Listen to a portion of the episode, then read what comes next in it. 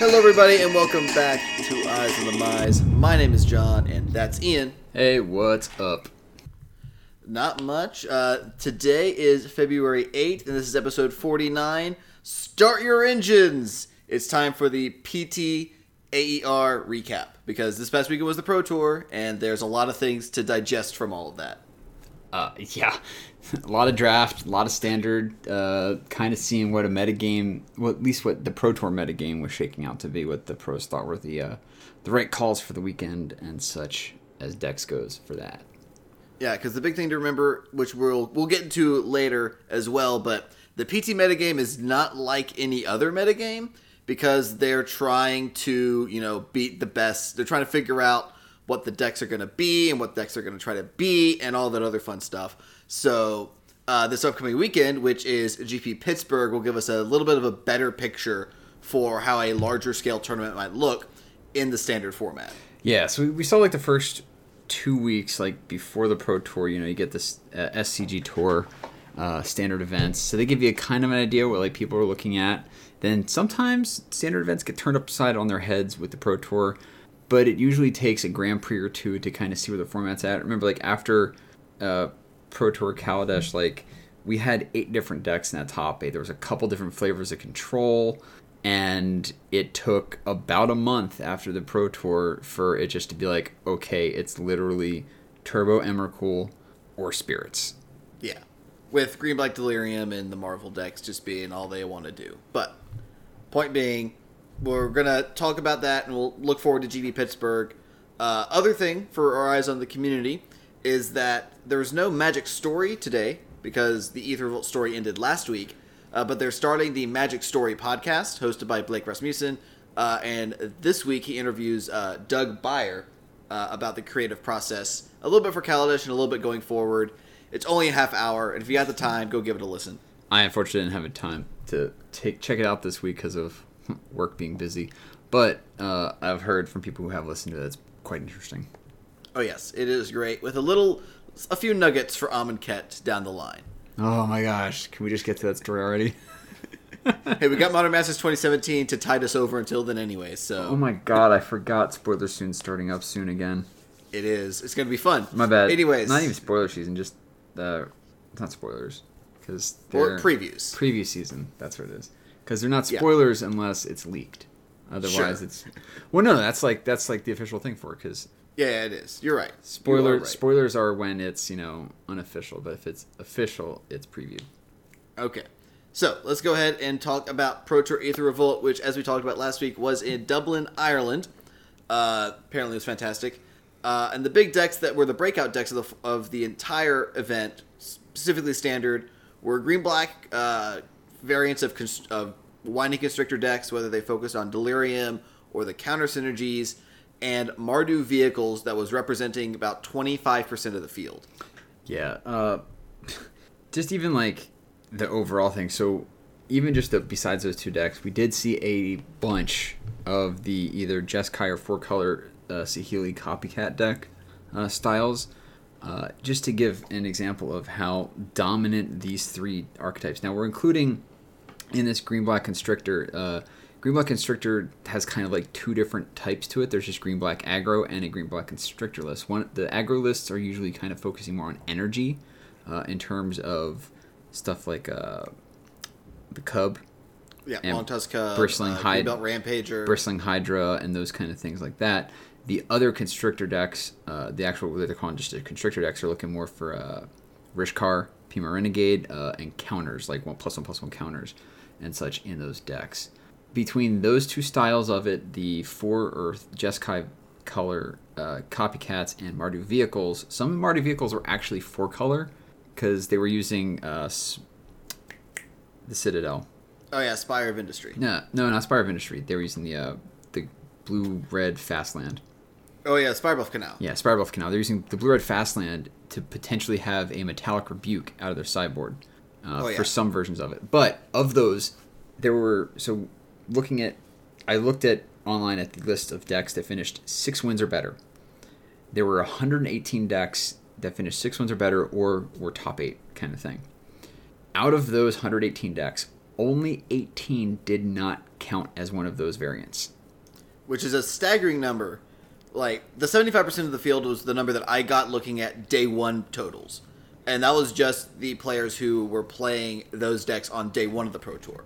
That's not even counting uh, conversion rates for day two, which we'll get to in a moment. Yeah, I'm. But yeah, I'm talking. eighteen of the top one hundred eighteen decks not being one of those three is kind of silly. So we're looking at like a blue black control, two, a couple Temur Aetherworks decks, a couple Grixis or blue red control that's looking at uh, tower, Dynavolt tower decks. Um, John and I are actually currently on a Grixis tower deck uh, control style. It's hilariously fun to play. But Oh, it is. Uh, there are were a couple green white tokens lists. That I think some of the uh, I'm trying to remember what team brought them, but a couple green white tokens lists.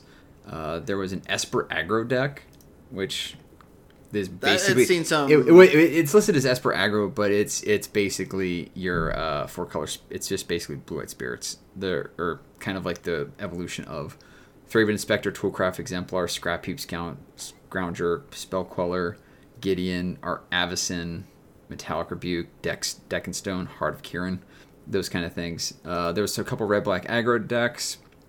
There was a actual black green Delirium style deck, a Jund Constrictor deck. There were a couple Jund decks, and uh, one actually made the top eight, and that was a really cool Jund Energy aggro deck. We might get to in a little bit from Martin Juza. But there was I mean, that guy's in the in the Hall of Fame, so right, and there was a he could do stuff like that. there was a Sultai Delirium control deck. Um, so for as much as we saw cards like Ishkanah and stuff like that in our last standard, and uh, like Traverse the Ulvenwald, um, Grapple with the Past, there was like none of that this go round. Oh, there was even a Yeah, Black Red Zombies deck, which I actually played against today online. That deck is so annoying. especially for our style of deck. It's, It's- incredibly annoying. Oh, it's just like a it's just like standard dredge basically. Like you dump a bunch of your prized amalgams in the graveyard, you get it back with Haunted Dead, which pops off both of those back, and now you have Scrap Heap Scrounger, which does like the same thing. Oh, yeah. it's annoying. yeah, it is. But quite terrible. just to kind of get back to it, there weren't a lot. Like the deck styles out there, like there were decks that you know you could have success with other ones. It's just how we mentioned with the Pro Tour metagame is that the pros were like, these are the top three decks that we feel like go well against the field. They you know sacrifice a little bit with certain other matchups, but they felt everyone else would be on these particular decks, and we get a massive a massive glut. Now, the 75% stat came from me because I was looking at uh, day one decks. And in green black, I counted green black Delirium, green black Constrictor, and a few of the other green black X decks altogether. And then with Copycat, there were four variants of Copycat. There was Jeskai and four color Copycat. And then there were Jeskai and four color Marvel Copycat, oh yeah, where I they play Aetherworks. Marvel as a way to sneak the combo out on their opponent's turn. Now, the funny thing was, uh, the traditional control copycat decks only had about a 25% conversion rate from their pilots making day two. And it necessarily didn't necessarily have to do with their pilots doing poor at draft because they only had about five uh, match points. So they got about a win and two draws, or about two wins each. Yeah. Um, whereas the Marvel copycat versions just did straight up better than their pure control counterparts. Yeah, so there's you know like different schools of thought on this, but the uh, it's looking like if you want to do well, there are some eight win decks you know that end up with Saheeli. There was like one Jeskai Saheeli deck that didn't have it in there, like they won eight games or won eight wins, but there's I feel like it's vulnerable in a bunch of ways. But well, the big reason why Mardu Vehicles was the best represented deck, like Mardu Vehicles was 25% of the field, no joke. Uh, it had like 95 pilots, I want to say it was. Uh, and it took, and it put about 75% of them into day two. I'll tell you what, unlicensed disintegration is a hell of a magic card.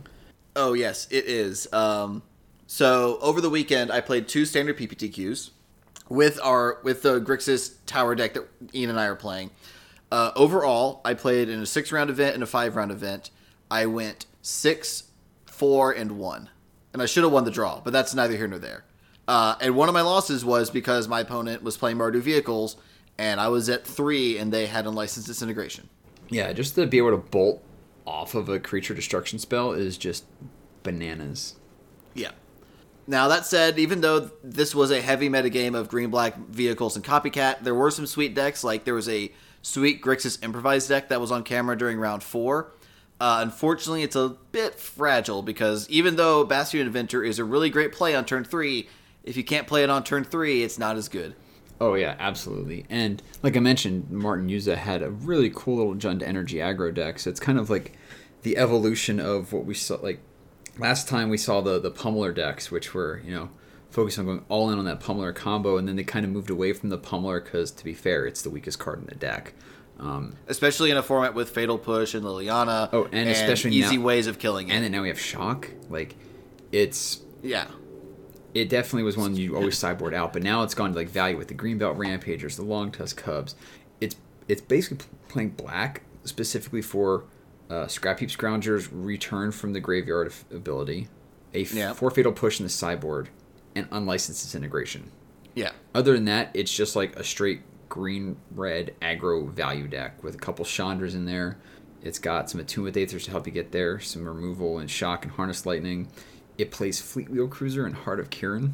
Like Fleetwheel Yeah. Cruiser, a, a vehicle we haven't seen a whole lot of. Like not even in like the Mardu vehicles list, they're not really playing that. They're playing Heart of Kiran and like Aether Sphere Harvesters, usually. Yeah. I remember seeing Fleetwheel Cruiser in like the red white vehicles decks, but not so much in the Mardu ones. Yeah, the Mardu ones don't really go for that. There was actually some there were some variants of Mardu vehicles that were playing Cultivator's Caravan, which I think was rather spicy. That's the uh, three mana five five artifact vehicle that taps to add one mana of any color to your mana pool with a crew of three. Yeah, it helps you catch your colors if you're off on colors a little bit, uh, and it also is just randomly a five five. It's a beat, especially if you're putting like a Depala out there, just a straight beater. My opponent cast it in game one against me, and I was like, "Nope, that's getting negated. that does not get to resolve." No, no, no, no, no. no, uh, but it's yeah. It, overall, like there were some sweet decks in there, but something to be aware of if you're going going to Grand Prix Pittsburgh this weekend or a standard event anywhere. Be Like aware. game day. Be yeah. Oh yeah, game days this weekend too. Be aware of those three decks. Have a plan. Yes, those are the decks you definitely need to have a plan for, unless you know that there's that one guy who always plays mono red, despite how bad it is. Have a plan. I will also say this: I actually played against a mono red aggro deck the other day. I destroyed it handily. Oh yes, It was it was fun. Uh, at the end of day one, there was a little bit of controversy uh, resolving a situation between two players who were in uh, on camera in the feature match area. Which, by the way, hats off to Wizards for putting the feature match area kind of like on an elevated little platform in the middle of it all. Oh, Yeah, let's just, That's hold, great let's touch. Just, on, let's just pause. Like, just go over that. The way they've set this up, usually, like it would be like a couple, four little tables with like a background that you know kind of represents what the whole set is, and may have some little tchotchkes. Like for Battle for Zendikar, they had the hedrons, and for uh, For shadows, they had the graves. they had the graves with the sh- Grafdigger's cages and stuff over it. This one, they just straight up were like stage in the middle. They had the uh, the boot, like the uh, the desk, the news desk, up in the second level, like overlooking the floor. I thought it looked amazing, and if I'm- they can find venues that they can do stuff like that again, yes, please do stuff like I, that.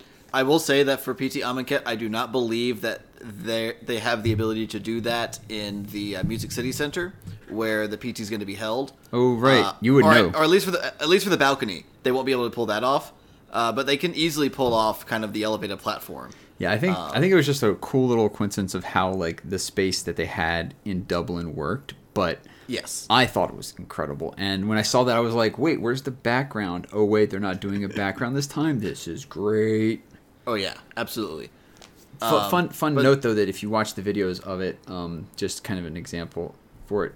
One thing we had to actually like Trick actually had to make an exclamation like a ex, explanation command. an explanation for not I'm saying explanation but exclamation because he used exclamation point to do it trigger it in chat but it was for headphones because because of it being in an open area where the tables were in the middle of all the action competitors up there had were were like noise canceling headphones but they had microphones so they could communicate back and forth with their opponent across the table so that you could actually like you know still say like counter this or hey let me check that and not have to be like wait what'd you say so Yeah, it, was just like the ones they used for the uh, Worlds uh, Championship. Yes. So Yeah. cool thing on that. So, but the controversy. So, uh, play. I, I don't know- remember the names of the players. Uh, Thien, so I'm just going to refer to. all right, so Thien Nguyen uh, from the U.S. on the Fire Squad was playing Black Green Constrictor, versing Cesar Segovia, who was, and these were both seven and zero players going into the last round of the day, round eight. That's right. And Cesar. Uh, Cesar eventually won the match, but that's neither here nor there. He so was on Cesar. He was on Black Red Aggro from Panama. So uh, Cesar had a Weldfast Engineer in play, as well as a Heart of Kiran. Um, Weldfast Engineer, not a card that people probably expected to see, but making your Heart of Kiran a uh, a seven four Vigilant Flyer seems very good. Um, so Cesar uh, says go to combat, or they, or it just simply says combat, uh, and then taps his Weldfast Engineer to crew his Heart of Kiran. Well, he basically Uh, he, he kind of says like he basically shortcuts to saying combat.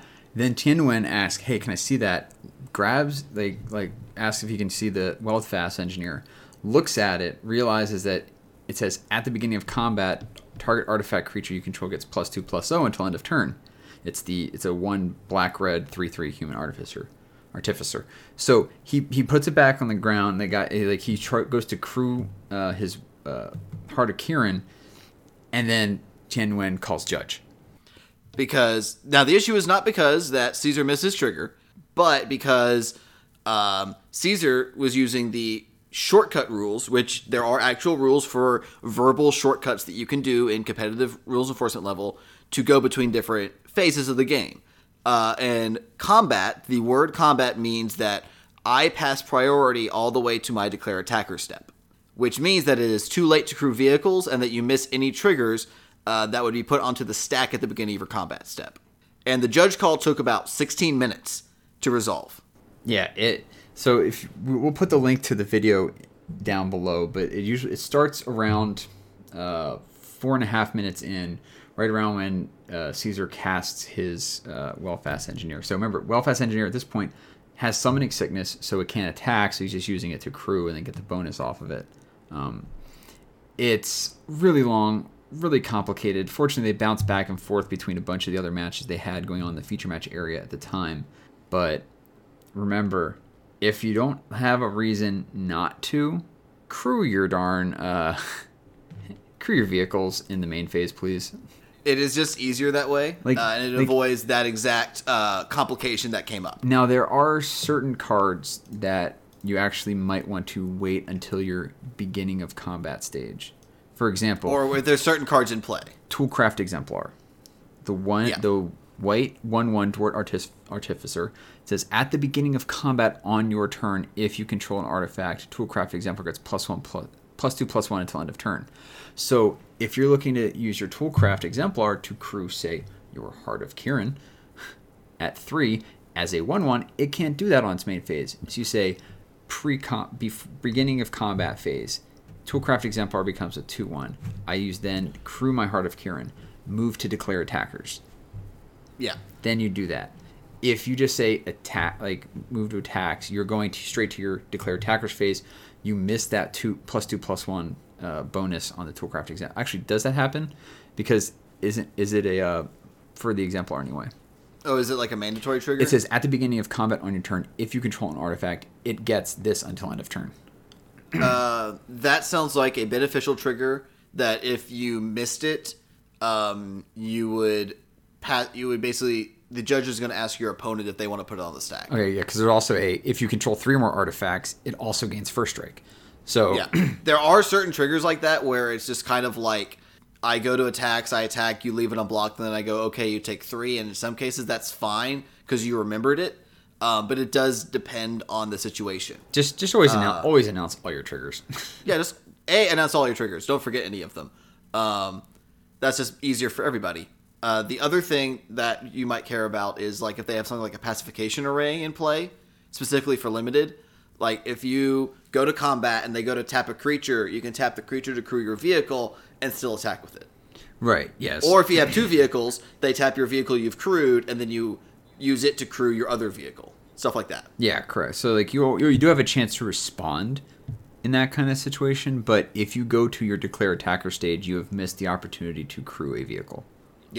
Which is which was kind of the whole part of the controversy, and uh, Kai Budde did a very scathing comment of it after the fact, uh, after day one about it.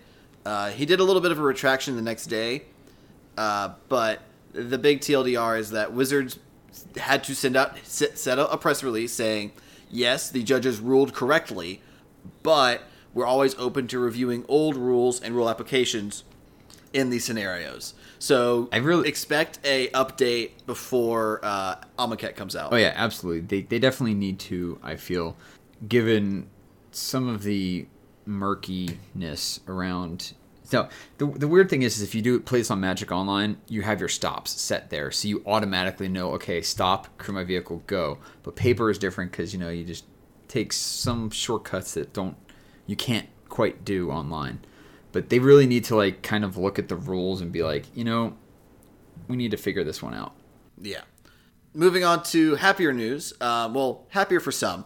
Uh, Ivan Floch, who has had three Pro Tour top eights of recent past, uh, one of which was with one of my least favorite standard decks ever. Um, the blue white control deck that won with sheep. it had no win cons in the main deck. It was so. Uh, anyways. It was- its win con was Elixir of Immortality. That was a dumb deck. It was, that deck was so, so, dumb. hilarious. It was it was uh just go look it up. It was the uh Sphinx's Rev control. M15 Pro Tour. Yeah. Man. Uh, but Ivan Floch missed out of his fourth top eight to Paulo Vitor Damo da Rosa, which is this was his 11th top eight, I want to say. Something ridiculous like that. P- Something weird like that. P- He's PV's got a lot. but yeah, so remember, four top eights are kind of like the baseline for Hall of Fame considerations. So like Yeah. Ivan was like this close to potentially getting that Hall of Fame like four Hall of Fame uh, resume fourth top eight on there. Um, ev- even how, so, how, how bad did he miss? he by missed it by point I think four percent. I think it was actually 0.04. I think I, I a missed. point I- oh four percent. Jeez. Yeah, uh, it's in the meet the uh, ninth to sixteenth players. It was point zero. Yeah, so going into round uh, sixteen, he was behind two percent on tiebreakers to PV. Okay. When it went to the final stand, Ziegler went from 0.2 to 0.04 percent. Oh, that is like oh. That's and that's Such a thin margin. Zero four, not even like a fifth, or like Yeah. that's that's like insanely small margin. That's like a difference between one of their opponents winning or losing a game. or one of their opponents. That's how small that and, margin And by is. game, we mean like somebody going maybe two and one instead of 2-0. Yeah.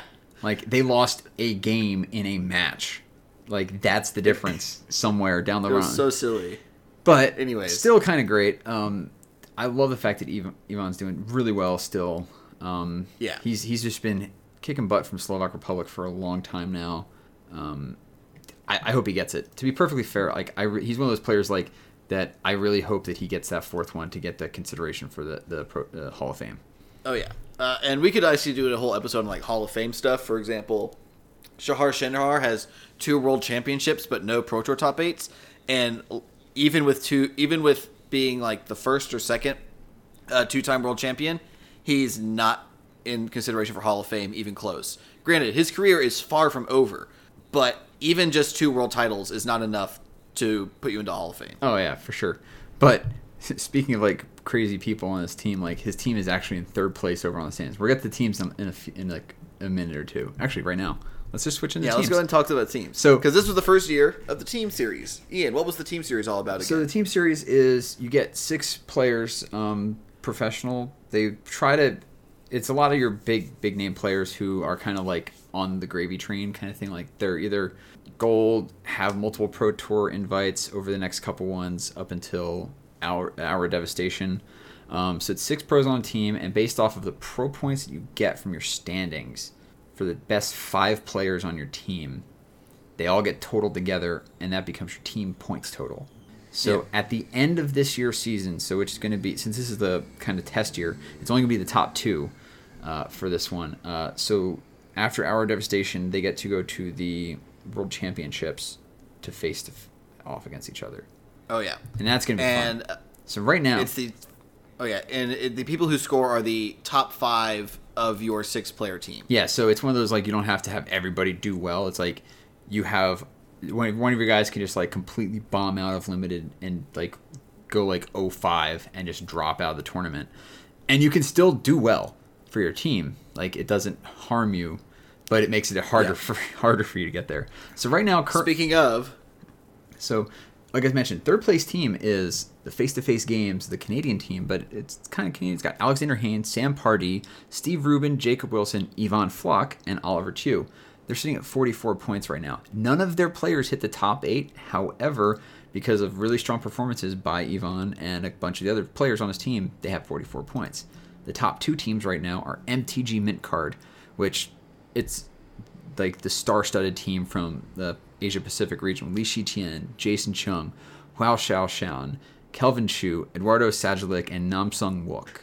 Those guys are killing it, but they're tied at 49 points with Musashi.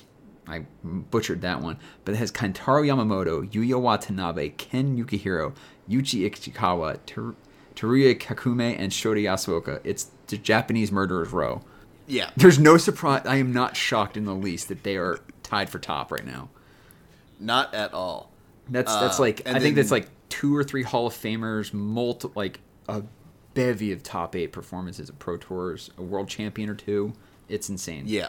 Uh, in fourth place is Dex third, and in sixth place is Dex Army. So the uh, Dex teams are doing very well. We'll get to why they did so well in a moment. Uh, and then we had some surprise finishes. For example, uh, which is definitely up there for best team name, um, got ninth at, with 36 points. But one of their players didn't make it because they broke because he broke his leg playing basketball before the PT. Um, what, he couldn't go. Yeah, so like I mentioned, like your top five results, they had five players. they had no, they had no room to give on this. Like they were taking their five players who were there as records, and they got thirty six pro, thirty six points to start off. Ninth place is great. Uh, I think their top finishing player was Panagiotis Papadopoulos, who finished fourteenth. Um, helped them boost a little bit getting up there on the things, but good luck, good job to them, and I can't wait. I mean, probably not going to be in contention, you know, unless they like just absolutely trounce the next pro tour to like actually make the win here. But hey, they got five players and they did ninth. That's great. I mean this this this this season is going to give us some good metrics for figuring out how many points you're going to need to make say the top 2 or the top 4 when you look at future team championships. So, this will be an interesting little metric to look at in the future. Oh yeah, and so, so on the flip side of that, I mean, we had some other ones up towards the top, like Lingering Souls, which had a bunch of uh, some good pros doing well there. Uh, Team Channel Fireball Ice with PV, Mike Sigrist, Joel Larsson, Ben Stark, Andre Strasky, Eric Froehlich, they did eighth. Puzzle Quest, you know, expect them to be up there. Uh, the Finnish, the Finns, thirteenth place, awesome for them. Mhm, nice. Yeah, but on the flip side, some shocking things is uh, Team Mutiny, which has pros like David Ochoa, Jerry Thompson, Josh Cho, Justin Cohen, Matt Severa, Sam Black, kind of the uh, some of the remnants of the old Team Ultra Pro. Only at 29th place out of 32 teams. They had 19 points. They didn't have an amazing pro tour. And also tied with them is one of the other Japanese teams we like you know mentioned last week. Kenji Tsumura, Tsuyoshi Fujita, Mash Oshi, Makihito Mihara, Tazuyuki Ka- Takamura, and Ryoichi Tamada. Some really great players. Only 19 points as well, as well there. So it kind of like dropped really far down. Um, hopefully we can see them pick it up. But again, this is the first year, so sometimes all it takes is like two or three of your players. Like if you have like three players that just kind of like, eh, do well. Three of your players do do well, but if like the Yeah. majority of your team like kind of does a middling finish, you're just going to drop down the standings really quick. Now, keep in mind the top place team had 49 points and the lowest place team had 15 points. So it's not like even the lowest place team got 15 points. Well, I I believe that this is based off of total pro points earned at the PT. Yeah. And you get 3 pro points for showing up. Yeah, so they kind of So of the last- 15 okay, so 15 points is baseline. But that was Yeah. Team NorCal and that was the team of players that had just, you know, won a bunch of RPTQs and local events and a couple GP finishes that got them to the Pro Tour. So, you know, just a bunch of RPTQ finner, finishers and stuff like that, you know, banded together to try and, you know, test and get there. Uh, ran into the big boys and Yep. But Sometimes the tallest weed needs to get cut down. Yeah, but even then, so still great for them for getting there and all that stuff. So it's you know still really early for this. They still have Amonkhet and Hour of Devastation to go. So if we're looking at this, we can probably expect to see some of the top teams pick up about 50-ish points. So if you know you, you basically your team spikes the Pro Tour, your team wise, you get about 50 points. So it could swing up here and there. Um, setting yourself up off the out of the gate quick is great. Uh, the difference between first and sixth place is 10 pro is 10 pro points. So there's kind of a bit of a gap there. Um, that just shows how some of the top teams are well doing. Uh, I'm looking forward to seeing how this continues. Apparently, the players themselves were just absolutely loving it because it gave them rooting interest outside of what they would normally do. Like, yeah, you could be on your testing team, cool, but now it's like, yes, I absolutely want to root for this.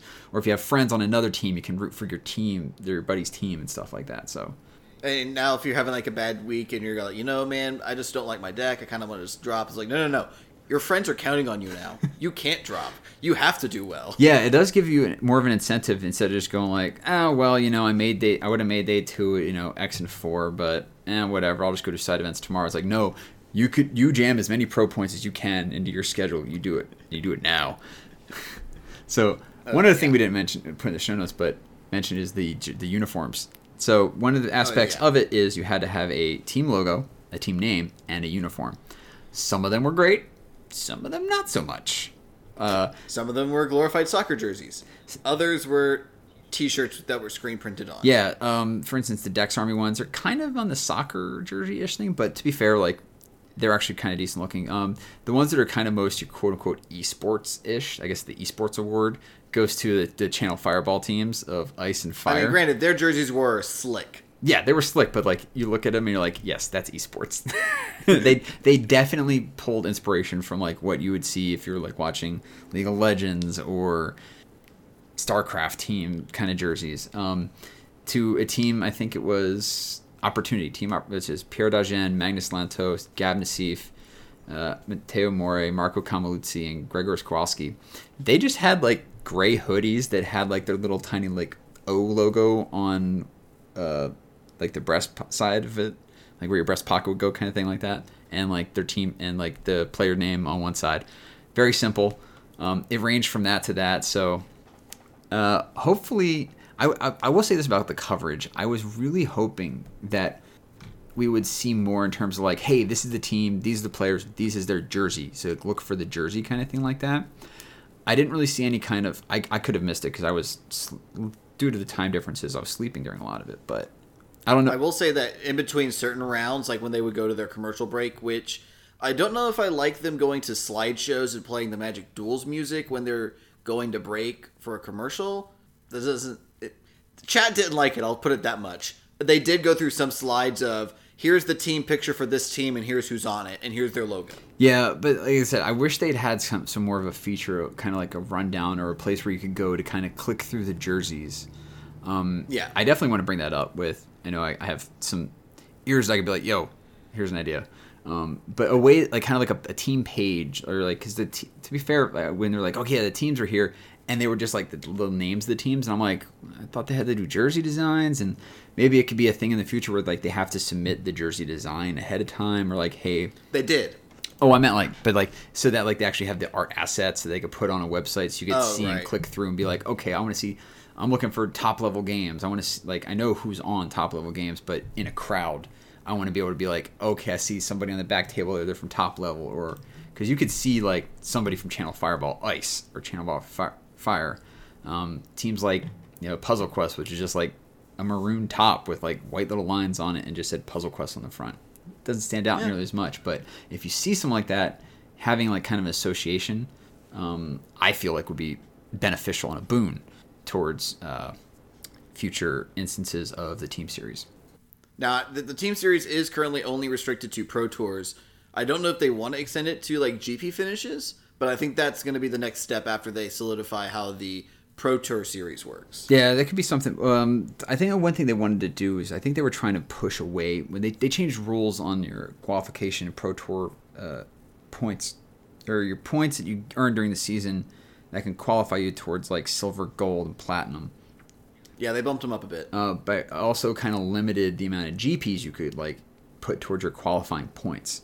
So they yeah, don't. you can only use your like top five GP finishes anyways. So what's kind of hard is like say you have a bunch of European teams, you would force a lot of the European teams to come over to the U.S. to play a lot of Grand Prix, and it's kind of hard, um, Yeah. especially for South American teams. That really puts them at, a disadvantage because flights are expensive, uh, visas are a mess from some of those things. I know that's what makes Willy Edel so great in the community is that like he helps these guys out with it. Like all the Dex Army team, the Dex Army, Dex Third, and I think it's Liga Magic. Think is their other team. Yeah.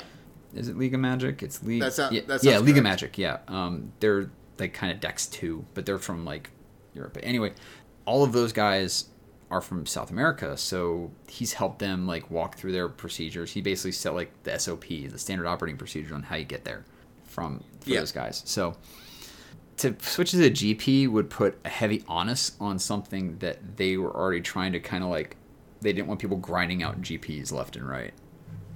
Yeah, which is also why they took away the GP Master slot because, uh, like BBD had like fifty some odd pro points from GPs, and he traveled to like a ton of them. Yeah, So- and there was one where he actually missed. It was GP Minneapolis, and then the disqualification happened. He's like, "Well, I made it hard on myself by not going to that GP because I thought I was already out of contention. Turns out the disqualification happens. Then I'm back in the race, and it literally came down to the last round to Yeah. actually pull it out. Like if he had just gone to GP Minneapolis and like got like a pro point or two, like finished X and three, he would have been like wouldn't have had any kind of drama at the end. But that kind of grinding that they want to stop just came into play here. So Oh yeah. Anyways, let's go ahead and talk about the top eight because uh, Sunday was jam packed, full of stuff, and the top eight included one Jund Energy, one Jund Energy list at the hands of Martin Juza, one Green Black Delirium deck, and six Mardu vehicles lists. yeah, and we, we say like kind of delirium deck. This was uh, this was green black aggro at Jan Ksandr hand. Uh, four Mindwrack Demons. Uh, had a couple Traverse Ulvenwalds and a Nissa. Like in terms of cards that are looking for uh, delirium, that's it. Yeah. like it, even calling it delirium is like kind of a, a push. There was no it, it wasn't like your delirium decks of past where it's looking to literally dump everything into its graveyard. Like it just wants enough to basically get Mindwrack Demon out on four to be a massive four or five flying trample creature in the air and just bash. And it's still playing the winding constrictor synergies as well with Nissa Voices Zendikar, Walking Ballista, and all those other fun creatures. Yeah, fun thing to note is a lot of decks were shying away from what they would used to be playing with uh, X ones. Uh, I know there was the um, Aether. I wanted to mention like we thought you think that Shock's oppressive to uh, Pummeler, Walking Ballista is is really good against Pummeler. Oh yeah, um, it's the uh, not the Aether Siphoner. It's the black two one Oh, Glint Sleeve Siphon. Glint Sleeve Siphoner. That's it. Yeah, the, the two one. Some decks were playing it, but with Walking Ballistas everywhere and counters getting everywhere, with Winding Constrictor synergies, like it just goes ping, ping it right off, and no. yeah, you are very very sad. So X twos were kind of like the play. Like you had to have like X two toughness, but there's two two decks and six, Yeah. six Mardu vehicle And- decks. The big thing with the vehicles decks now is that they're now playing enough lands to main deck Gideon. Because most of the vehicles decks were super lean to the ground, 19 to 20 lands, because Smuggler's Copter can help you get rid of excess ones and find your ex- find you extra lands, uh, and you had your Gideons on the board. Now you just play your Gideons up front because Gideon Ally of Zendikar is a fantastic magic card. Yeah, and like I mentioned, they're playing a bunch of Spirebluff Canals, and they're also playing a couple Aether Hubs in some decks. Uh, Spire of Industry, that's another card. It's didn't really see a whole lot mentioned. Didn't hasn't seen a price jump, which is kind of weird considering the popularity of this. But it's the uh, land, the rare land that tap to add a, a Wingdings colorless to your mana pool. You can also tap it, pay one life, add one mana of any color to your mana pool, activate this ability only if you control an artifact. Great way to fix because basically every single one of these Mardu vehicle decks is playing blue out of the sideboard. Yeah. Usually for something like, as we mentioned, Metallic Rebuke. Funnily enough, the two that weren't of the top six playing blue were the top two finishers.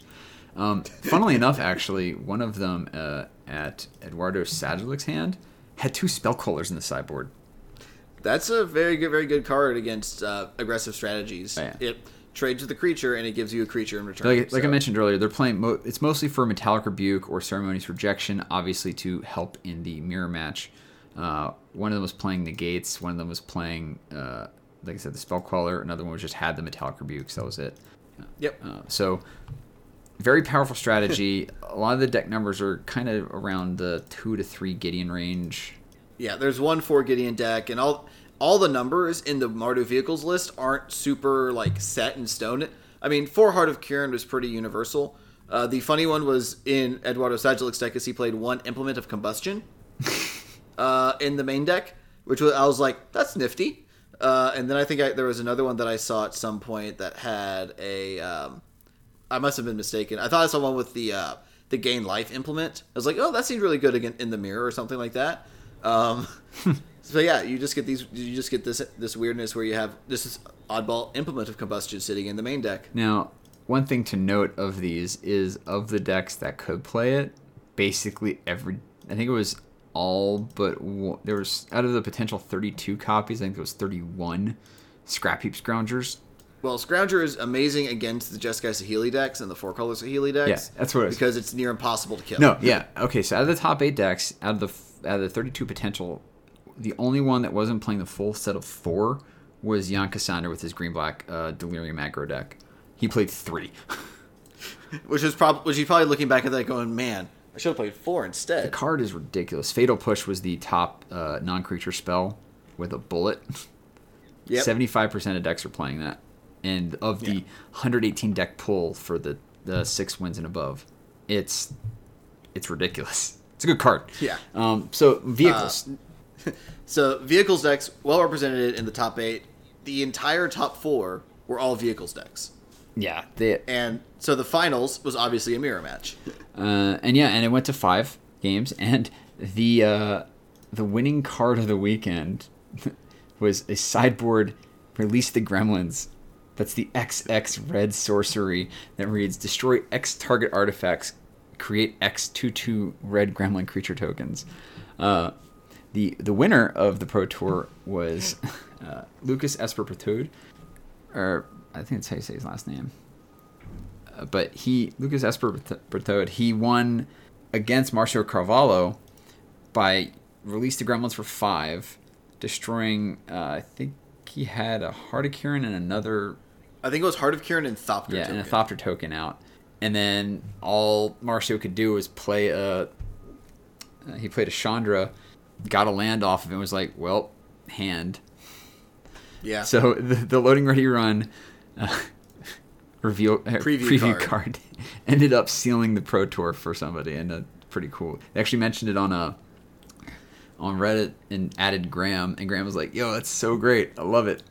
So I mean, is this the best um, LOR card since uh, Ensoul Artifact? Oh, without a doubt. Since Ensoul- Artifact, because remember, Ensoul Artifact was the one in the blue enchantment aura.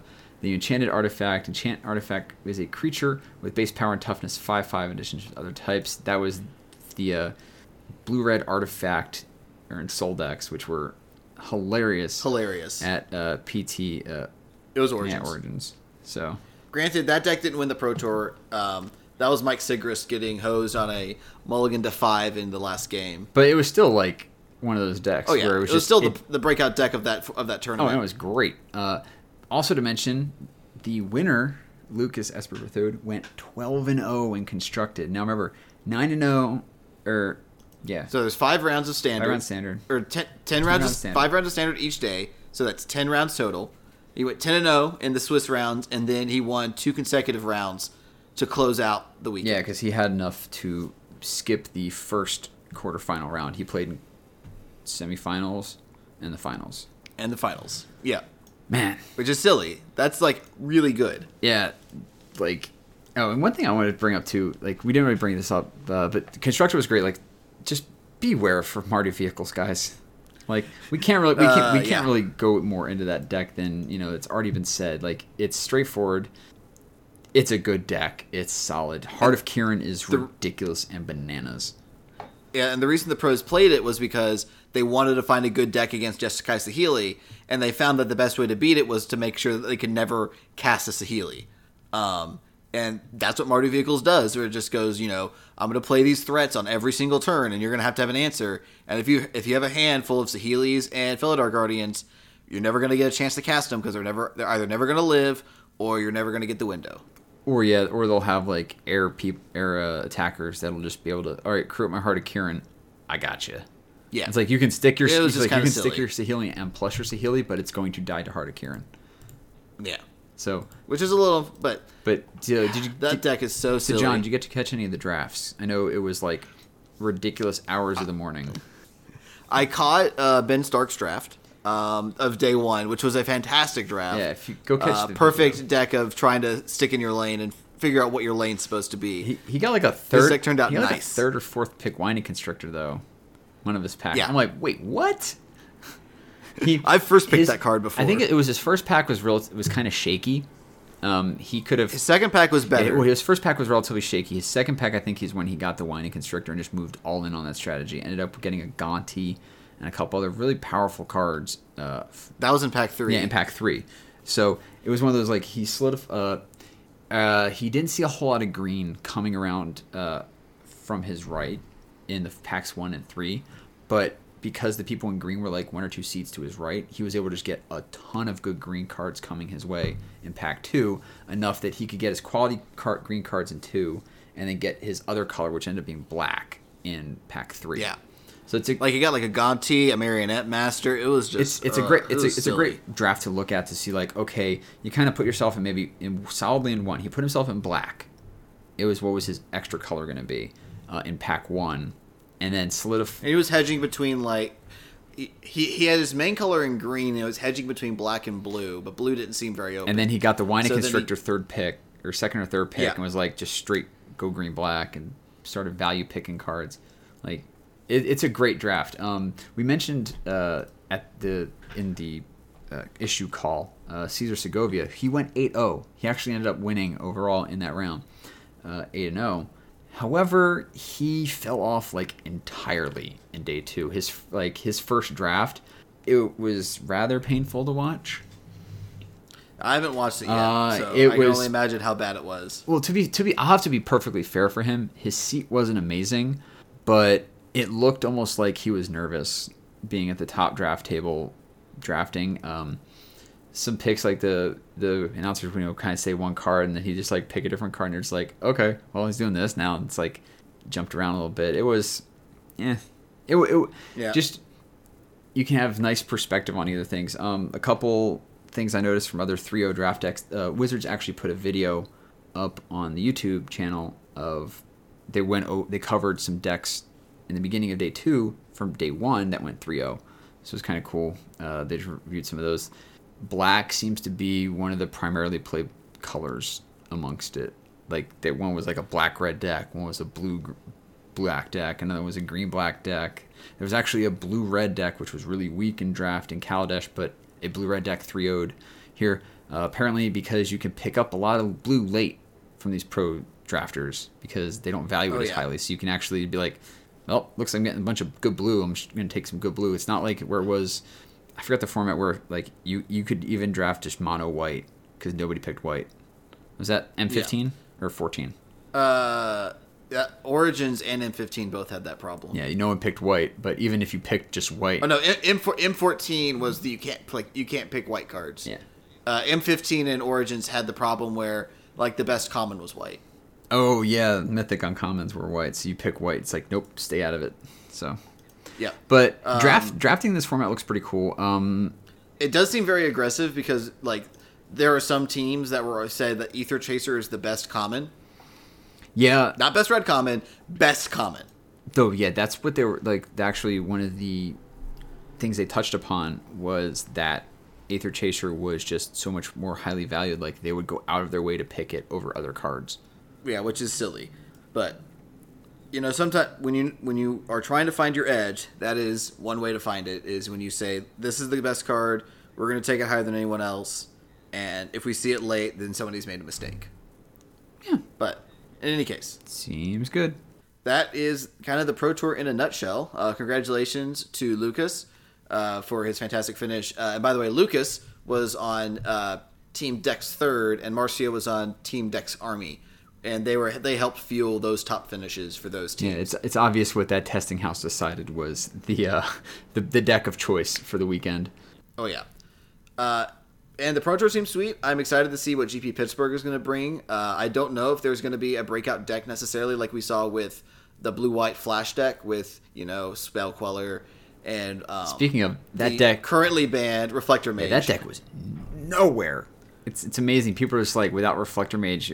People are like, oh, the deck's still strong. Maybe it might. No, it was nowhere.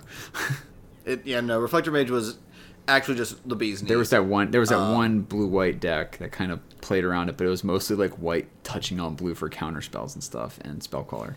yeah. It's it's So- fallen off the charts. I think the the ban actually kind of helped. Yeah, it does. I will be Could you interested to could, see. you, could you just imagine though the vehicle decks if Smuggler's Copter were still around? I mean, they'd have to choose between it and Heart of Kiran, but sure. They made a great call, getting banning it Yeah. before this. Uh, definitely. I mean, the medicine is incredibly quick, um, but we will see how next weekend breaks out. Like, for example, I don't even know if like our style of control decks that we were playing are gonna necessarily bust out and be super impactful. I, yeah, like so, like I mentioned, we play a, a Grixis Tower Control. It's mostly just a blue blue red style of the ta- uh, control decks. Like a lot of them are playing a bunch of spells with a couple towers and just four gear hulks, uh, just to grind sheer value out. You want to stick your tower if you can as early as possible. And I had in one of the games I was playing today, I think I got up to like 19 energy generated off of it. I've had 21 energy. Yeah, we got like 19 energy generated off of it, which is like, all right, end step, tap you, hit you for three, untap, hit you for three, swing for five, you're dead. I was playtesting with someone, uh, and they were on an empty board. I had 20 energy, so I was like, six you, six you, attack for five, you're dead. It's a fun deck. Um, one one card of note in our control decks that like uh, Seth Manfield actually put a really great article about cards not played a lot. Um, one of them, I forget, was it was Sphinx in the article? Sphinx was not in the article, but Sphinx is like, oh my god. so Sphinx is the final word from Oath of the Gatewatch. You you would have forgiven if you forget this card. It's a mythic. It's a five five for five blue blue mythic Sphinx. Uh, it has flying and it has hexproof. It can't be countered, and your instant and sorceries can't be countered. As long as it's on the battlefield. Yeah, as long as it's on the battlefield. Like if it dies, that's your own fault. Let me tell you Uh, what, but no. against the mirror, that card is ridiculous. I was playing against my friend Devin at in the last round of the last PPTQ, which was really which was really unfortunate. We were both two and two. We needed we were on the win and pray to try to get in, but we played and I landed it on turn two, and every single turn he just goes, "I hate that card. I hate that card," because he couldn't remove it. He couldn't counter any of my spells, and he knew that nothing he cast was going to resolve. Yeah, I, I I've gone. I went a, a game where I went Gear Hulk to what was it? Gear Hulk casting uh, Glimmer of Genius, and then next turn Sphinx. Because of the Glimmer of Genius, I had uh, two counter spells and two unlicensed destructions in my hand and seven mana with a Dynavolt tower on the board. It was just disgusting. Yeah, the the thing is that Sphinx is the final word just cannot be killed. Oh. it, it is almost impossible for it to be killed. Like they need to find a wrath effect, which they're not going to bring in against you since you're playing a four creature control deck. And the only other way to kill it are edict effects, which there aren't very many of in the format. There's to the slaughter. There's perilous predicaments, which is not a card you're going to play in standard. I don't to the think. sla- five to the mana. slaughter is basically the one you're going to see the most for that. Another card you'll probably the only one that can really match up well against it is a boosted Heart of Kiran. Yeah, and it's it's so hard to remove and so hard to kill. It's man, like talk about a card that is soaring up like just cards that I value incredibly highly in certain matchups. That is it. It's a one of in the sideboard too, which is the great part. Also, fun thing like it's he did mention a lot of really good cards in that article for Seth Manfield. Just go check it out. Um, one thing I did like is he mentioned flaying tendrils. I have no doubt Oh, yeah. in my mind we will see a bunch of flaying tendrils out there. yeah, with 31 of 32 um, Scrap Heap Scroungers in the top eight, and just almost every deck that can play it playing it. Yeah, that card's going to be around. Yeah, um, I've I've even I was talking to John like I'm trying to think of how we can tweak our deck to be any different. The only thing I can think of is tweaking the mana base slightly to favor a little bit more black because right now the only cards we're actually playing that are black in the deck are the unlicensed disintegration. Like we aren't even playing fatal and to and to the slaughter and of the board. and two to the slaughter. But we aren't even playing fatal push because everyone's like, like I was brought, bringing up, and John made a great point. Is that we don't have a lot of ways to trigger revolt to get that four thing. The only thing we have is what evolving wilds. Evolving Wilds. Yeah, and that's. and clues occasionally. But I usually I usually sideboard confirm suspicions out a lot. oh, I do. It depends on the matchup, but yes. Um, and that's the only other one that really has any kind of sack effects that are easy to do um, on any regular basis. So we're not playing Fatal Push, but I kind of want to tweak the mana base just to put because we have two Radiant Flames in the sideboard. I want to move one to the main and maybe put a Flame Tendrils or two in the sideboard, just because against even some of these other decks, if you can just go on like a turn four or something like that, just be like, you know, Flang Tendrils, shock a thing, volt something with your Dynavolt Tower, kill a bunch of things that would die, and then exile them so you don't come back. Yeah. Which is incredibly powerful. Um, Yeah, it's Especially getting rid of Scrappy Scavenger because that card's so annoying. yeah. So if you're playing a control deck, even if you're Saheeli control and you're looking to get away from that, like even Jeskai control, like straight up Jeskai control is a deck. Look to play Dynavolt Tower, and Seth man- men- mentions it in his article. Like it's the alternate win con because remember we only have four Gear Hulks in the deck. Gear Hulks, yeah. you're not gonna if they kill your Gear Hulks and you lose your Gear Hulks, you're done. I mean, four Wandering Fumaroles can get the job done too, but that's a little bit more mana intensive. And remember, it will like if they have a walking ballista out, you can only hit for one at any given time. Yes. Yeah. That's another card that's just ridiculous. Anyways, I think that's going to do it for us today. Uh, probably next week we'll, we'll we can probably spend more time talking about this uh, blue red control deck because man, I'm having a lot of fun. Yeah, John's taking it to game day. I'm playing online. We're probably gonna like. I know I want to stream it with him. I have a long weekend coming up next week, so I'll definitely try and stream a little bit of it. I'm just like playing a league right now to get a little bit more of a better feel for the deck, but I definitely will probably be streaming some constructed. Uh, everyone's everyone's streaming draft now. But speaking of that, you guys can find me on Twitter at DixonIJ. Um, again, I- I'm still on a uh, protected tweets mode. Uh, so if you would like to follow, please just uh, uh, send a request to follow. I'll click and approve it. Um, usually I'll just like you know quickly vet, be like, okay, they're talking about magic, cool. Uh, also on Twitch at twitch.tv slash dix d i x. Uh, follow there, uh, get updates on if I'm streaming or not. John, where can they find you? You guys can find me on Twitter at jwiley129. That is J W I L E Y 129. You can also find me on Twitch by the same handle. I'm usually just lurking in chats occasionally, jumping in here or there. Uh, my, my most recent activity has been in uh, Ilian's chats where they've been doing uh, Jackbox party games. Oh yeah, Those are fun. yeah. He does. He has some good streams. Streams Magic. Streams Oh, yeah. Eternal. Good guy overall. Oh yes, absolutely. Um, if you want to reach the podcast directly, you can do so on Twitter at Eyes in the Mize, or if you have a more personal question, shoot us an email at eyesinthemize at gmail.com. And don't forget to please give us your feedback. We would love to hear how we can best improve the podcast for your listening experience. In any case, that's it for Ian and I. Thank you guys so much for listening, and we'll talk to you all next time.